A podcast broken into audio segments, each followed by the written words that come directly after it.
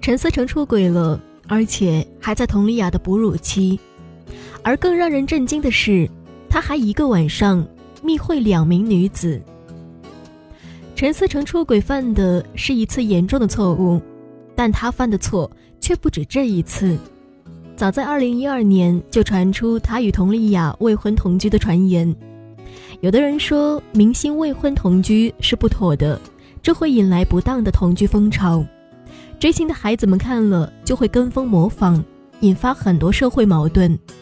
毕竟不是每个人都有足够成熟的能力去应对感情问题的。也有人说，未婚同居已经是一种普遍的现象了。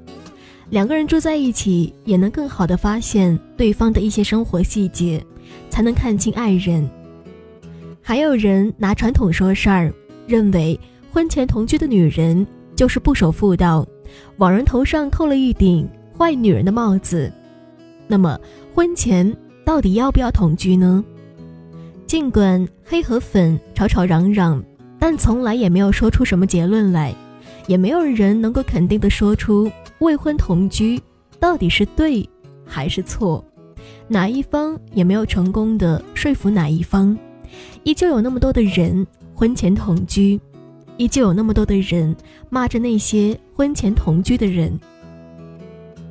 在二十多年前，我的一个远方表姐和男友婚前同居，在那个时候，人们思想还不那么放得开，认为婚前同居是龌龊事儿。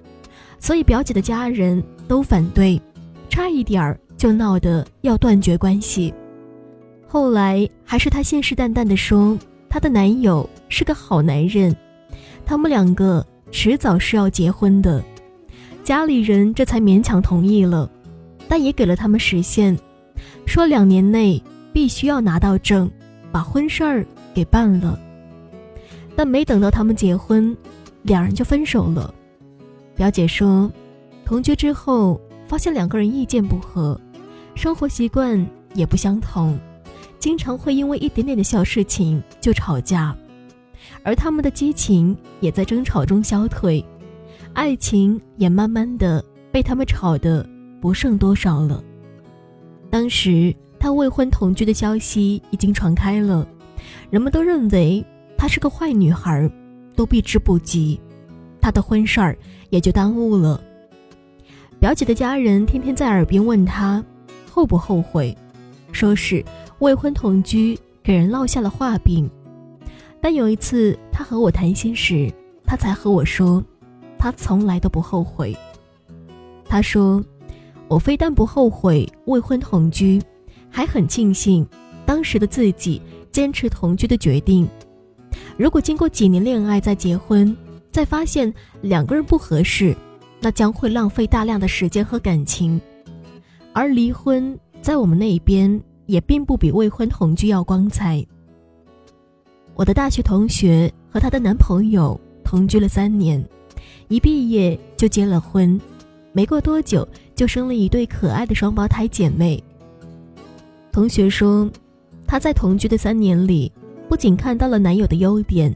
还看清了男友的缺点，他们经历过了两个人共同努力兼职付房租的艰难日子，也享受过一起在家做一顿烛光晚餐的温馨浪漫。两人从同居里发现了彼此的相同和不同，但最终都因为相爱而共享了甜蜜，也克服了困难。他们在三年的同居时间里经历了很多，并确定了。对方是值得自己托付的，也看清了彼此都愿意为了对方而努力的爱意。有人婚前同居，坚定了非君不嫁的想法；有人的婚前同居，却是过早消耗了爱情。同事说，她就曾经过着和男友同居的生活，后来两个人慢慢变得熟悉，就感觉失去了恋爱的美感。刚好那会儿。有另外一个人对他展开追求，他就心动了，接受了另外一个人。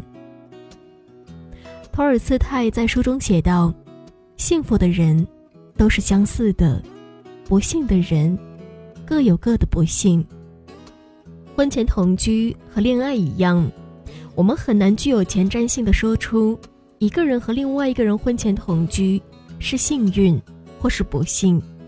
我们只能总结出一些规律去证明，怎样的婚前同居才是比较靠谱的。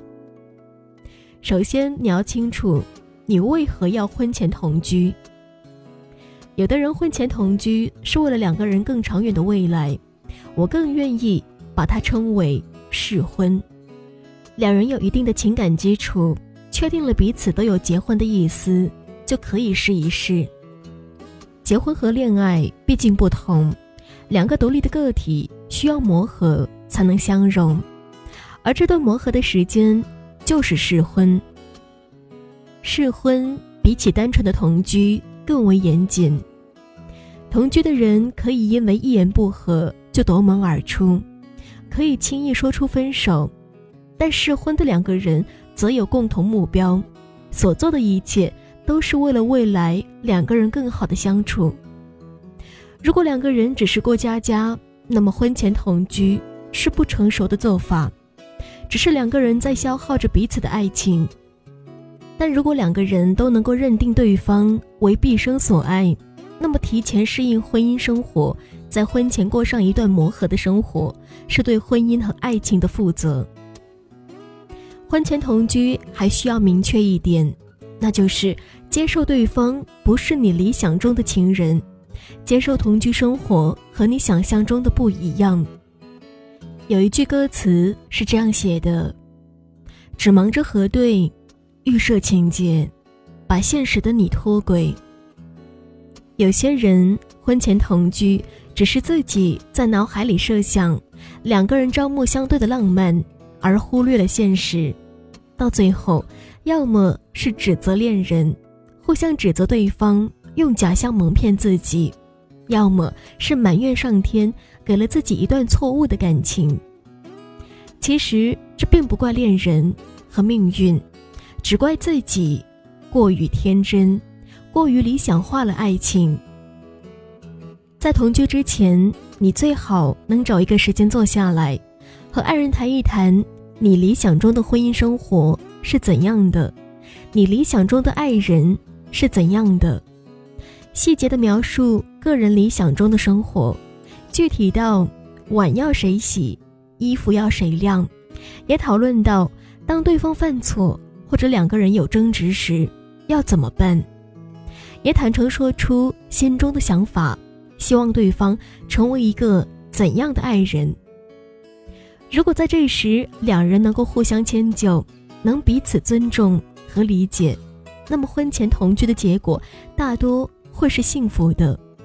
如果连讨论、想象都做不到向对方妥协，那么同居后的生活肯定会有大量的争吵。冲击两人的爱情。出轨是一个严肃的话题，但未婚同居未必就不值一提。时至今日，我们依然能够看到很多未成年人未婚同居并生下孩子随即遗弃的新闻，也能看到很多两人没有深入交流就结亲，没过多久就遗憾分开的事例。婚前同居是一个争执不下的话题，它的确有合理性，也有它的缺陷。我们很难用是或非去评论这件事情，而即使它有缺陷，依然还有很多被爱蒙蔽双眼的人执意去做婚前同居、被渣男骗感情的傻事儿。所以，我们能做的是问清楚自己同居的目的，是为了一时的欢愉，还是为了？长远的发展，如果是为了一刻的欢愉而盲目选择了同居，那么在欢愉过后的结果都应该由自己承担。如果是为了长远的发展，为了两个人能有美好的未来，那就多做努力，不要轻言放弃。同时，我们还需要认清现实，要接受同居后的生活可能会和我们想象中的不一样。人不能只活在自己的想象里，要把婚前同居变成让人羡慕的爱情佳话，需要你和爱人共同努力。